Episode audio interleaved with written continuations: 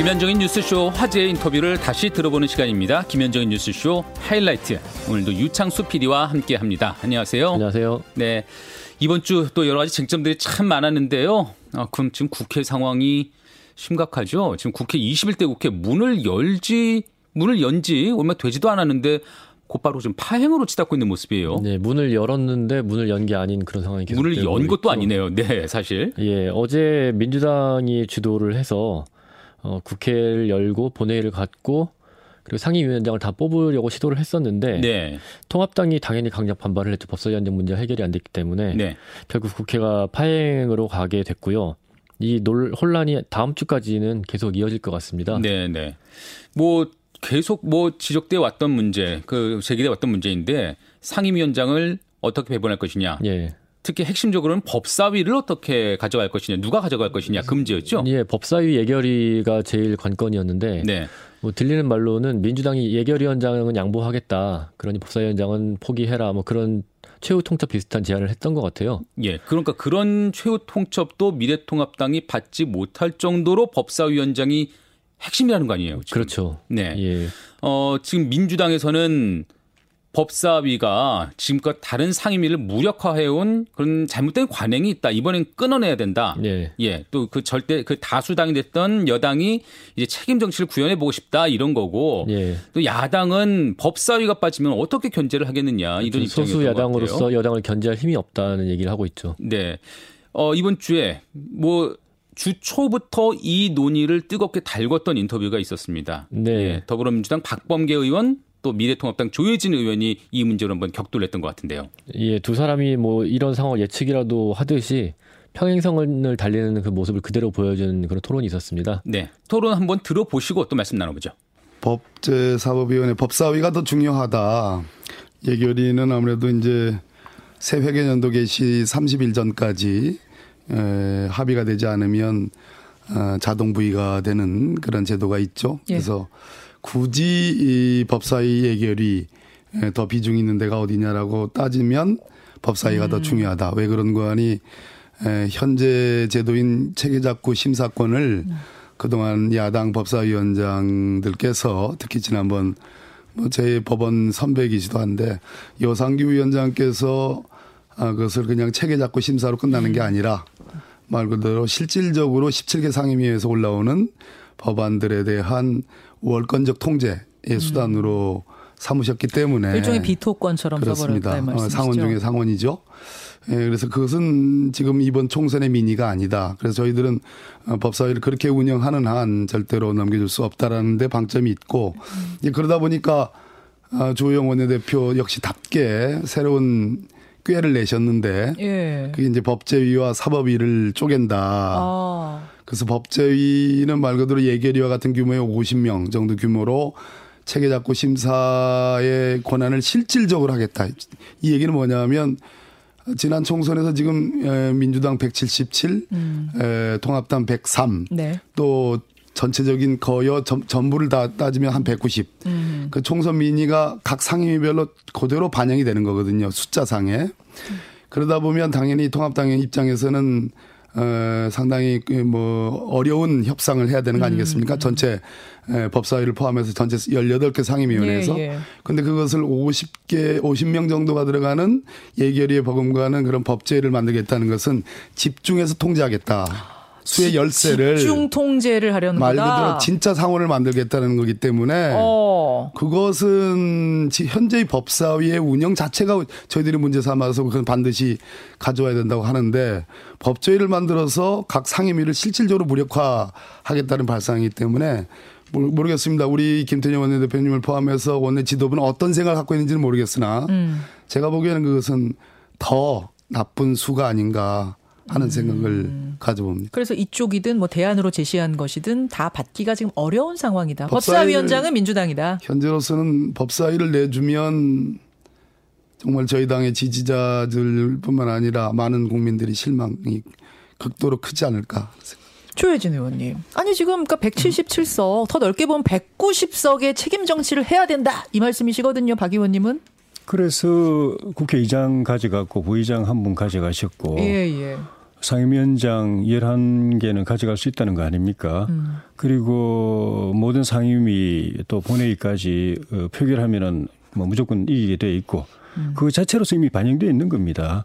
음. 문제는 거기에 최소한의 야당의 견제 장치 줄 거냐 말 거냐. 견제 장치. 아니면은 그냥 모든 걸 국회 여당이 장악해 가지고 정부가 제출하는 법안이나 예산을 그냥 뭐 자판기처럼 네. 그냥 뭐 제출만 하면 바로 찍어내는 자판기 국회를 만들 거냐. 자, 판기 국회. 그 문제입니다. 어. 어. 자판기 국회가 될 것 같으면 국회 300명도 필요 없습니다. 어허. 정부가 정해주는 거, 입법해주는 거, 예. 그 예산 정해주는 거 그대로 여당이 일방적으로 통과시키는 통과 일의 국회면은 음. 그래서 제가 이제 방금 이제 자판기 같은 느낌 들어서 그 말씀을 드렸는데 음. 음. 그런 것 같으면 300명 국회의원을 그렇게 수많은 예산 들여가지고 둘 필요도 없어요. 한 10명만 있어도 통과시킨 데는 아무 지장 없습니다. 어허. 국회가 300명이나 두고 야당을 또 많이 위축됐지만 100명 넘게 두는 거는 내용 정부에서 넘어오는 저, 이, 음. 법안과 예산 각종 정책을 꼼꼼하게 제대로 들여다보고 야당을 지지한 또 야당의 노선과 정책을 지지한 3, 40% 넘는 음. 국민들의 의사도 크게 반영을 하라는 겁니다. 예. 일방적으로 정부 의사만 통과시키는 통법부 되지 말고. 예. 근데 그 기능에 최소한 장치가 법제 법사위밖에 안 남은 상태인데 그것마저 제거해 버리면은 음. 이제 야당은 의미가 없는 거 존재하지 않는 것이 되는 것이고 여당도 지금까지 보면 청와대나 정부에서 주문한 걸 그대로 시행하는 걸 보면은 음. 여당으로서 기능도 사실은 그별 의미가 없어지는 것이기 때문에 이거는 입법부 전체의 존재 위기가 오는 것입니다.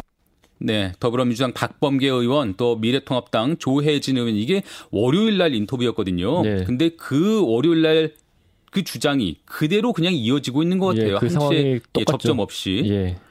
자, 그래서 이렇게 되면 앞으로는 어떻게 전개될 것으로 보이세요? 양쪽이 다 상대가 불법을 저지르고 있다고 말을 하고 있거든요. 음. 국회법에 정한, 정한 시한을 어겼다는 주장도 있고 또 아, 상임위원 명단을 국회의장이 배분을 해도 된다는 쪽과 또 그렇게 하면 안 된다는 쪽이 또 맞서고 네. 또 한쪽 일방적으로 할 수 있다 그렇게 해서는 또 불법이다 뭐 다양한 주장들이 있는데요. 네. 일단 법 법상으로만 따져 보면은 어, 절차가 원래는 각 상임위의 그 숫자를 정하고 의원이 몇 명씩 들어갈 것인지 몇 개 상임위를 운영할 것인지를 먼저 정하고 근데 이 부분은 합의가 돼 있어요 양쪽이. 네, 네.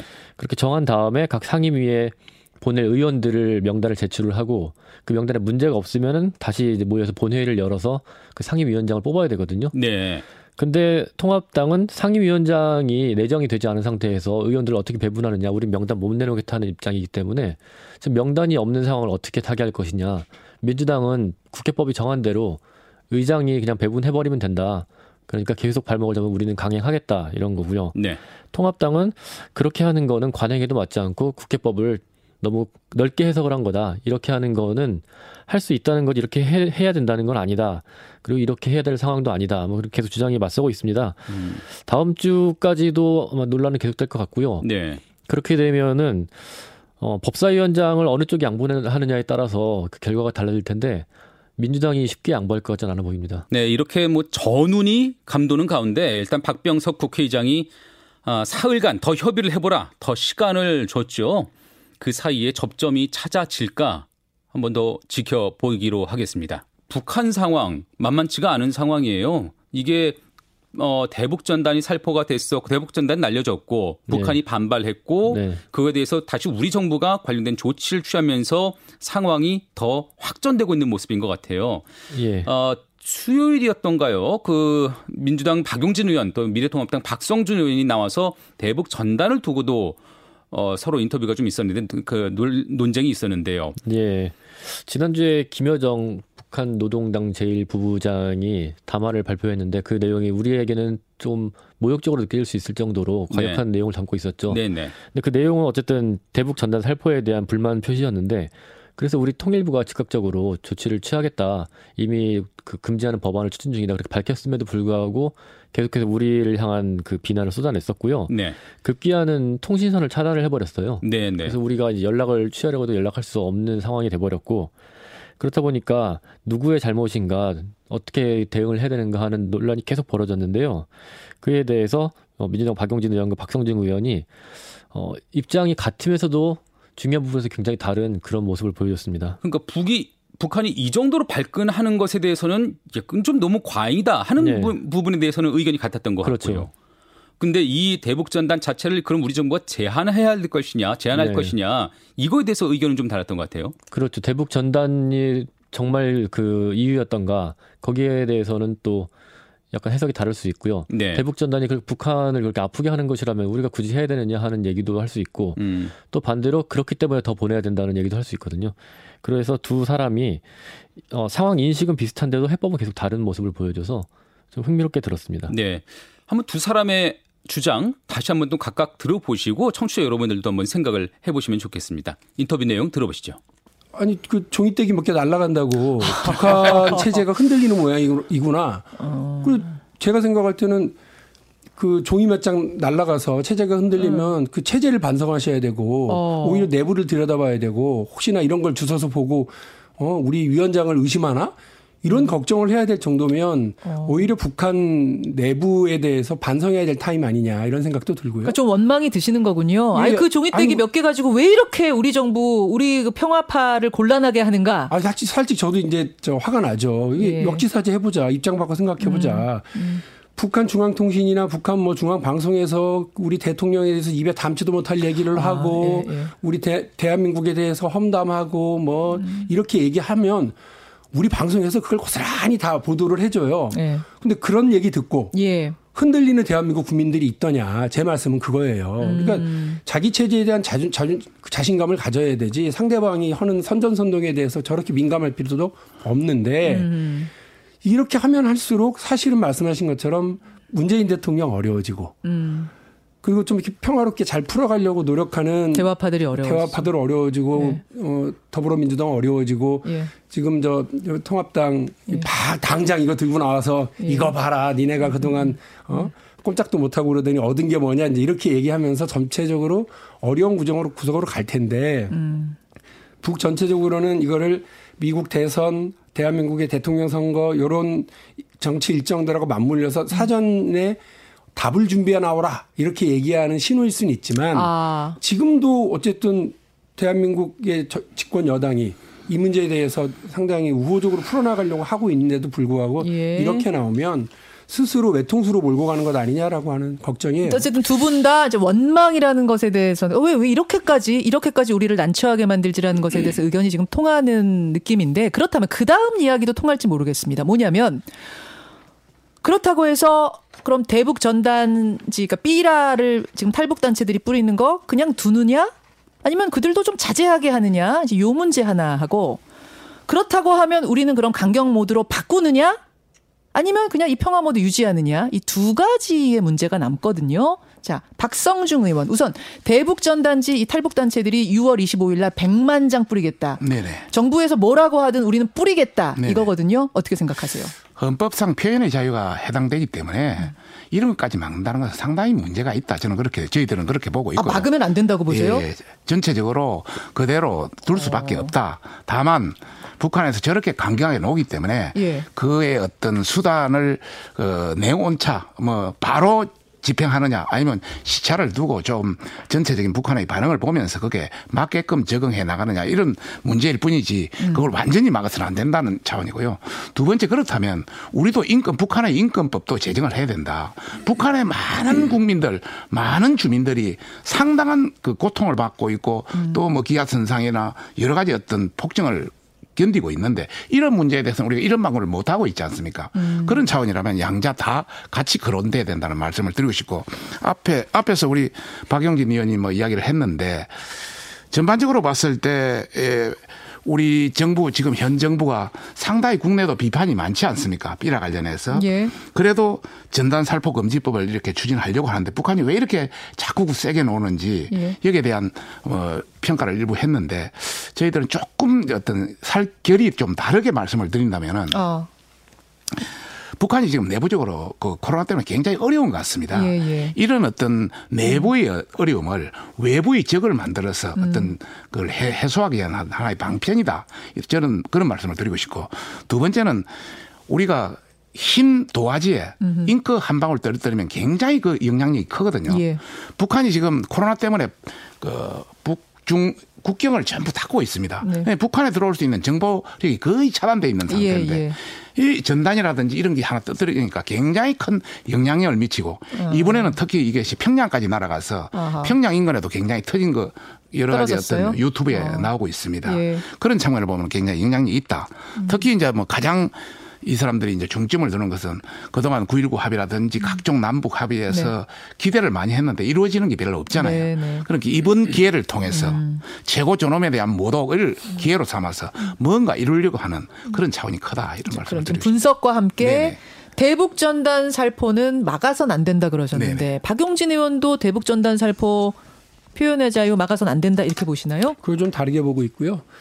어, 일단 제일 불안해하고 계신 분들이 그 전단지를 살포하려고 하는 그 지역의 주민들이세요. 역시 그분들 대한민국 국민들입니다. 파주 그쪽 예, 예. 주민들. 예. 네. 그 표현의 자유와 국민 안전을 따진다면 저는 당연히 정부로서는 국민 안전을 우선해야 된다고 보고요. 관련해서 대북 단체에서 이런 문제와 관련해서 좀 그 협력해 주시는 게 좋겠다고 저는 봅니다. 음. 아, 법이 만들어져서 이걸 뭐 처벌하고 어떻게 되게 어떤 내용의 법이 만들어질지는 모르겠습니다만 법으로 가이드라인을 만드는 것도 중요하다고 보지만 우선적으로 대한민국 의 국민이고 대한민국 단체이시니까 네.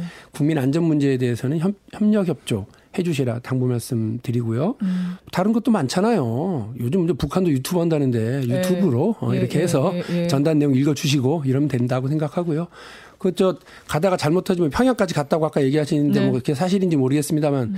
그저 우리 저 DMZ 이 인근에 많이 떨어질 거 아니에요. 그럼 멧돼지나 음. 보지 뭐 누가 보겠어요. 그러니까 그런 방법보다는 어, 방송 통해서 인터넷 통해서 하시는 게 좋을 것 같고 음. 두 번째로 어 어쨌든 저는 아직은 대한민국은 대통령 선거 기간 아니다. 그리고 지난번 선거에서 미래통합당은 좀 씁쓸한 결과지만 음. 그 정부 여당으로서는 압승 결과를 얻었기 때문에 국민에게 약속했었던 한반도 평화 그리고 한반도의 신경제라고 하는 이런 구상을 실현해 나갈 수 있는 충분한 여력과 시간은 가지고 있어요. 음. 그러니까 그 저는 북이 어떻게 나오든 간에 네. 그, 그 아마 야당은 모르지만 정부로서는 여러 가지 정보들을 취합해 나가고 있을 겁니다. 그러니까 여기서 우리가 섣불리 맞대응하는 음. 방식보다는 우리는 우리 계획대로 음. 그리고 국민과 약속했었던 한반도 평화라고 하는 그, 그 프로그램을 가지고서 예, 예. 천천히 어, 슬기롭게 해나가는 것이 필요하다고 봅니다.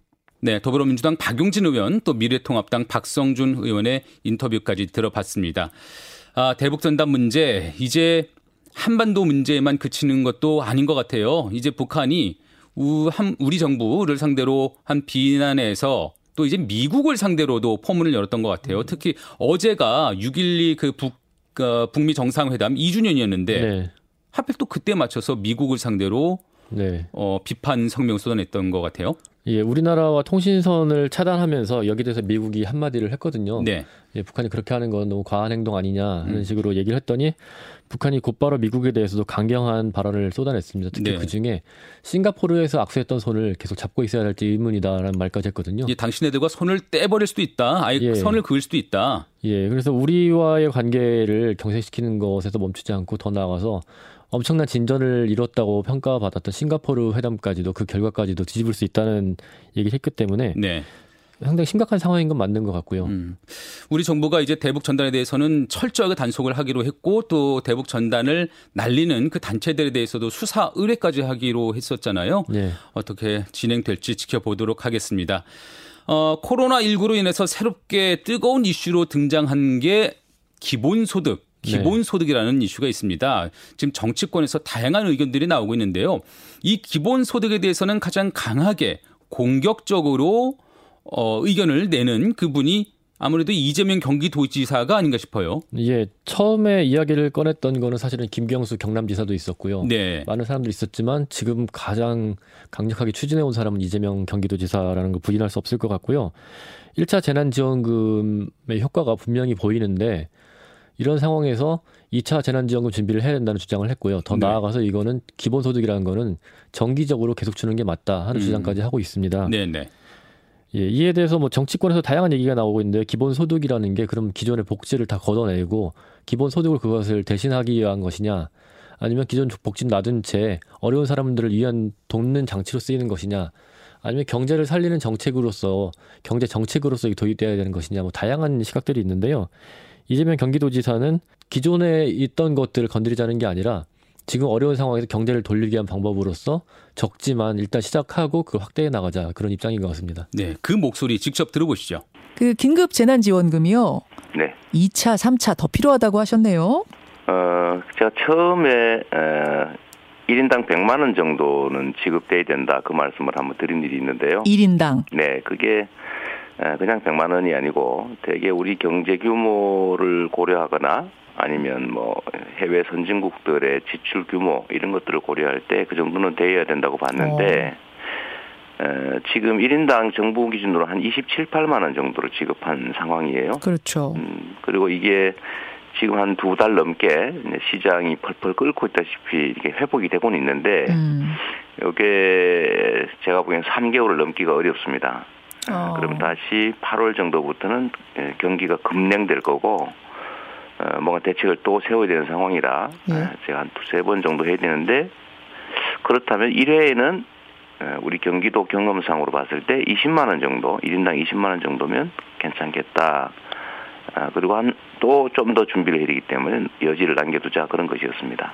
1인당 20만 원 주는 방식으로 2차를 한 3개월 뒤에는 또 한번 좀 풀어야 되지 않겠느냐 이 말씀. 안 할 수가 없을 겁니다. 안할 수가 없다. 네, 그럼 미리 좀 준비하는 어. 게 좋다고 생각해요. 사용처는 지금처럼 제한이 있어야 된다고 보세요? 아니면 사용처에도 변화가 좀 있어야 된다고 보세요? 어, 저는 소멸성 지역 화폐로 지급하는 거는 뭐 변할 수 없는 원칙이고요. 어. 네.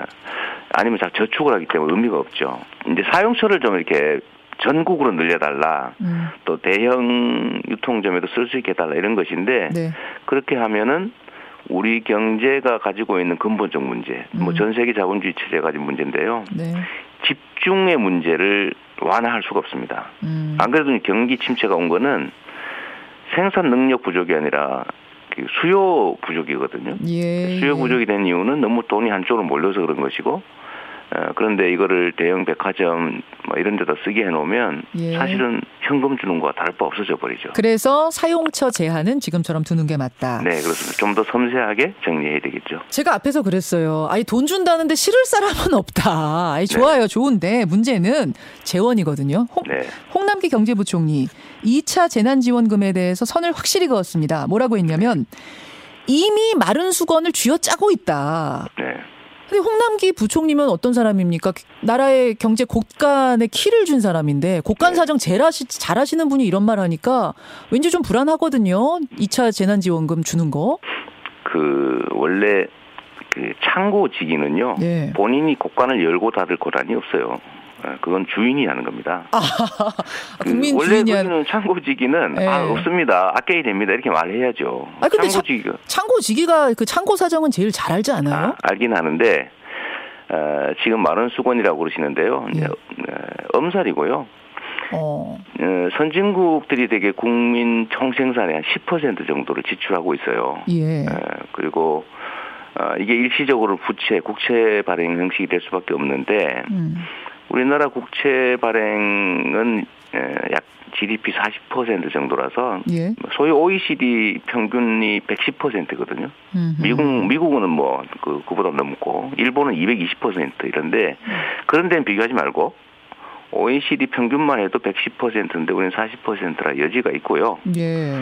두 번째로는 금액으로 봤을 때 예. 예, 금액으로 봤을 때 직접 국민에게 재정 지출한 거는 정말로 일본도 1인당 130만 원 정도로 지급했는데 어. 뭐 대만, 뭐 미국 이런 데 비교해 봐도요. 우리 겨우 27만 원 지급했잖아요. 음. 그리고 또 한 가지는 진짜 중요한 부분인데 이거를 자꾸 국민들한테 퍼주고 나눠주고 없어지는 거다 이렇게 생각하시는 경향이 있는 거죠. 어허. 어, 그런데 이게 수요 공급이 무너져 가지고 네. 수요를 보강해서 경제를 살리자 음. 라고 해서 하는 정책이잖아요. 음흠. 불쌍한 국민 도와주는 게 아니지 않습니까?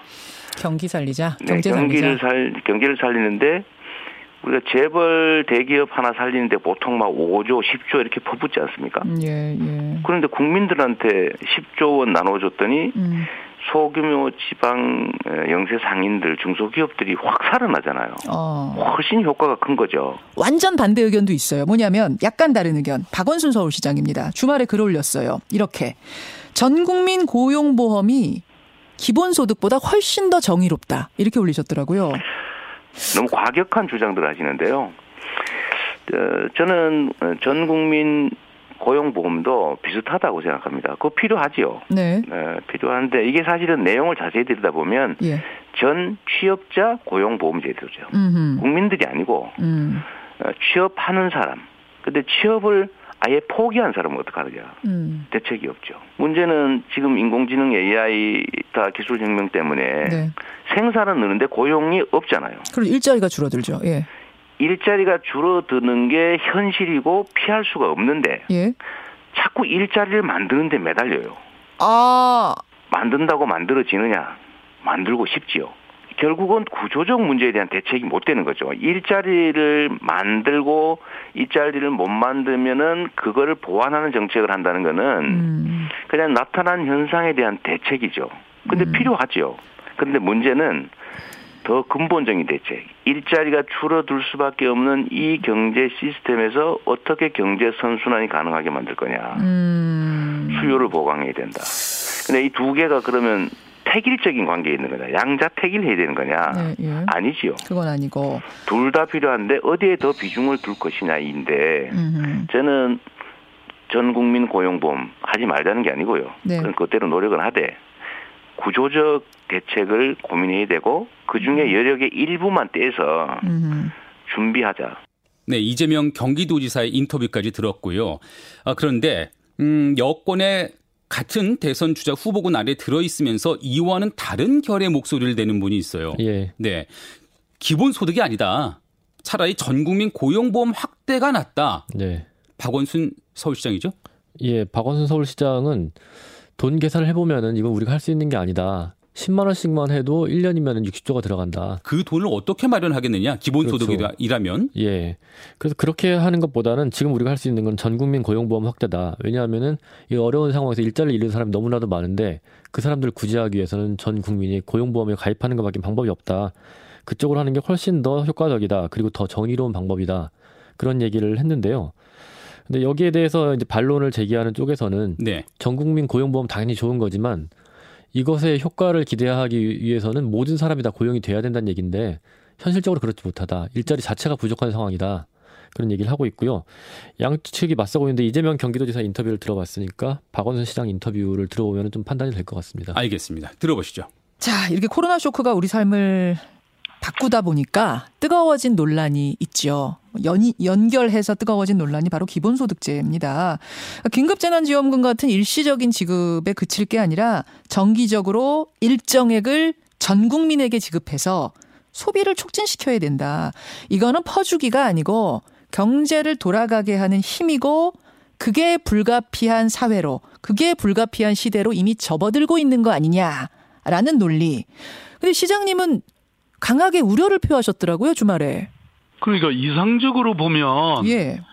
어, 지금 그 기본 소득의 그 이제 요건이 뭐 충분성, 적시성, 전면성, 뭐, 이, 이런 여러 요건들이 있는데요.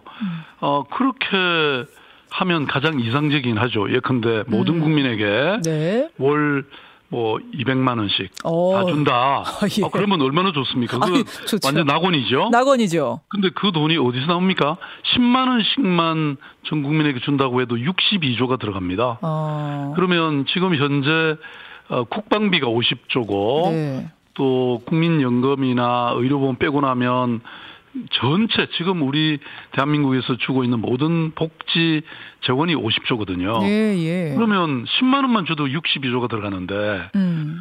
그러면 모든 국방과 국방이나 또는 사회복지를 다 없앨 수도 없지 않습니까? 그 돈이 어디서 나옵니까? 그거를 하면서 돈도 지급할 수 있다라고 이재명 지사님은 며칠 전에 말씀을 저한테 하시더라고요 뉴스쇼에서. 네. 뭐 이재명 지사 말씀보다 저는 뭐든지 현실적으로 예. 어, 실정적으로 한번 분석해 볼 필요가 있습니다.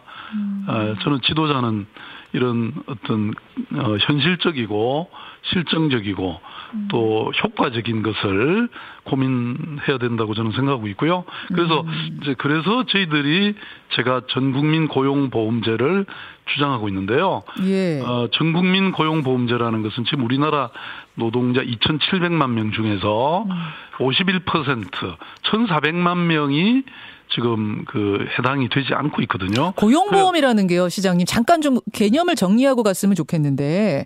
그러니까 정부와 고용주와 노동자가 일정액을 같이 부담해서 같이 보험 부어놨다가 실직 상태, 해고 상태가 됐을 때 그 부어놓은 보험으로 어, 삶을 영위할 수 있게 하는 그런 게 고용보험인 거죠? 아, 그래서 지금 사실, 어, 과거 IMF 때도 그 당시 대량 해고, 정리해고가 있었지 않습니까? 예, 예. 그래서 우리가 국난을 극복한 것은 굉장히 좋았는데, 음.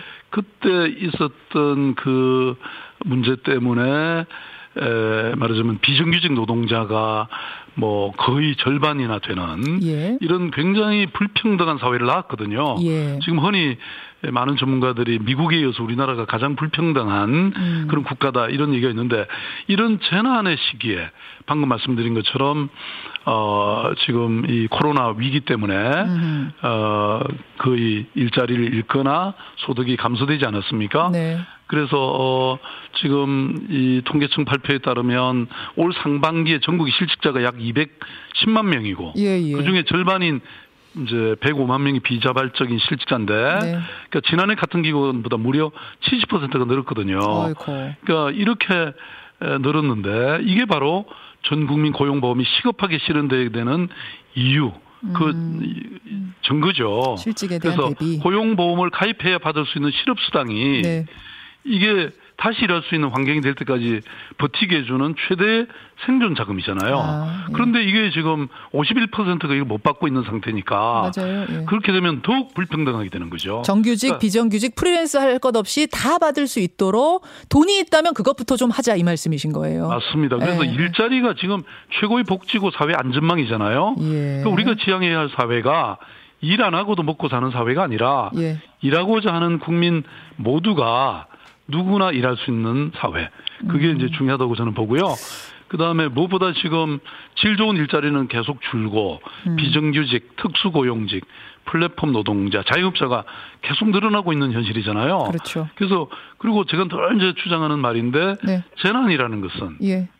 재난이라는 것은 어, 그 취약계층에게 가장 먼저 그리고 가장 깊이 그 고통이 온다 음. 이런 말이 있잖아요. 그래서 코로나 위기 속에서 가장 먼저 피해를 입는 분들 음. 바로 이런 취약계층이거든요. 네, 그래서 네. 고용 안전망 확충이 지금보다 절박한 적은 없다. 알겠습니다. 그래서 이것부터 먼저 해야 된다 이렇게 주장하는 겁니다. 그런데 이제 거기에 대해서 또 반론하시는 분들은 이렇게 말씀하세요. 고용보험이라는 거, 그러니까 정규직이든 비정규직이든 프리랜서 할 것 없이 해고됐을 때 완충망으로서 고용보험을 드는 거고 전 국민 고용보험은 그 폭을 넓히자는 의미인데 아니 일자리 자체가 줄어드는데 도대체 고용보험이라는 게 무슨 소, 소용이 있겠는가? 따라서 고용보험보다 전부에게 일정망의 사회 안전망이 되는 일정 정도의 사회 안전망이 되는 기본소득제가 더 유용하다. 이런 얘기 하시는데요.